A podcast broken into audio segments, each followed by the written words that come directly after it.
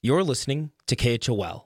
I'm Will Walkey with the local newscast. Four Missouri hunters were found not guilty last week in a trespassing case that gained regional attention for its implications on public land use. The group crossed a corner between two federal parcels on Elk Mountain in Carbon County, Wyoming, and were sued by a private landowner alleging they breached the quote air rights of his property when they crossed his land, despite never stepping foot on it.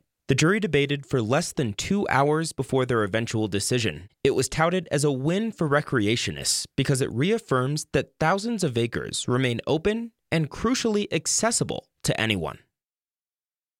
May is Mental Health Awareness Month, and since the pandemic, several human services organizations in town have seen major increases in demand for crisis level care. Adrienne Croak is Director of Education and Prevention at the Community Safety Network, which provides help for those affected by sexual assault and domestic violence. She says calls to her helpline doubled in the past two years.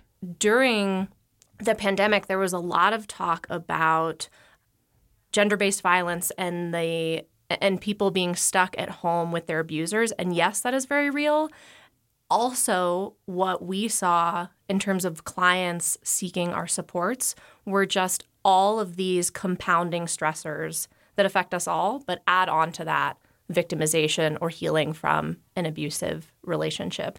That's why Croak stresses the importance of prevention care or investing in mental health before things escalate to something more serious or dangerous. The Community Safety Network is partnering with Teton Youth and Family Services to jointly fundraise in early intervention methods. Croak says this can save the community money and prevent tragedy. We know that there is a strong connection between people who experience violence and trauma at a young age and either go on to enact violence on others, on themselves, or experience re victimization, meaning they experience violence again and again as they grow up.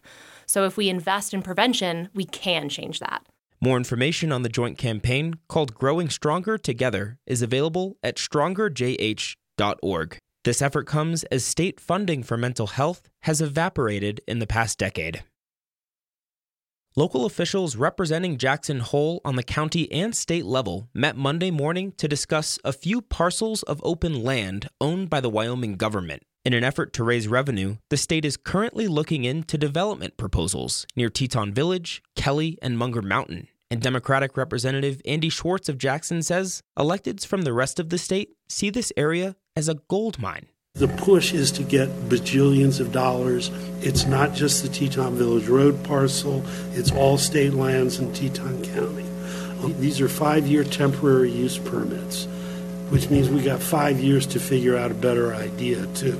Currently on the table for decision making in the next few months are some storage facilities and a so called glamping site, neither of which are incredibly popular from the county's perspective. And finally, former President Donald Trump will be holding a rally in Wyoming later this month. He'll be in Casper supporting the front running challenger to Republican Representative Liz Cheney, attorney Harriet Hageman. Cheney is one of Trump's most outspoken Republican critics, and this year's primary race has already garnered considerable national attention and funding due to the former president's popularity in Wyoming. For more in depth reporting from KHOL, be sure to check out our weekly podcast, Jackson Unpacked.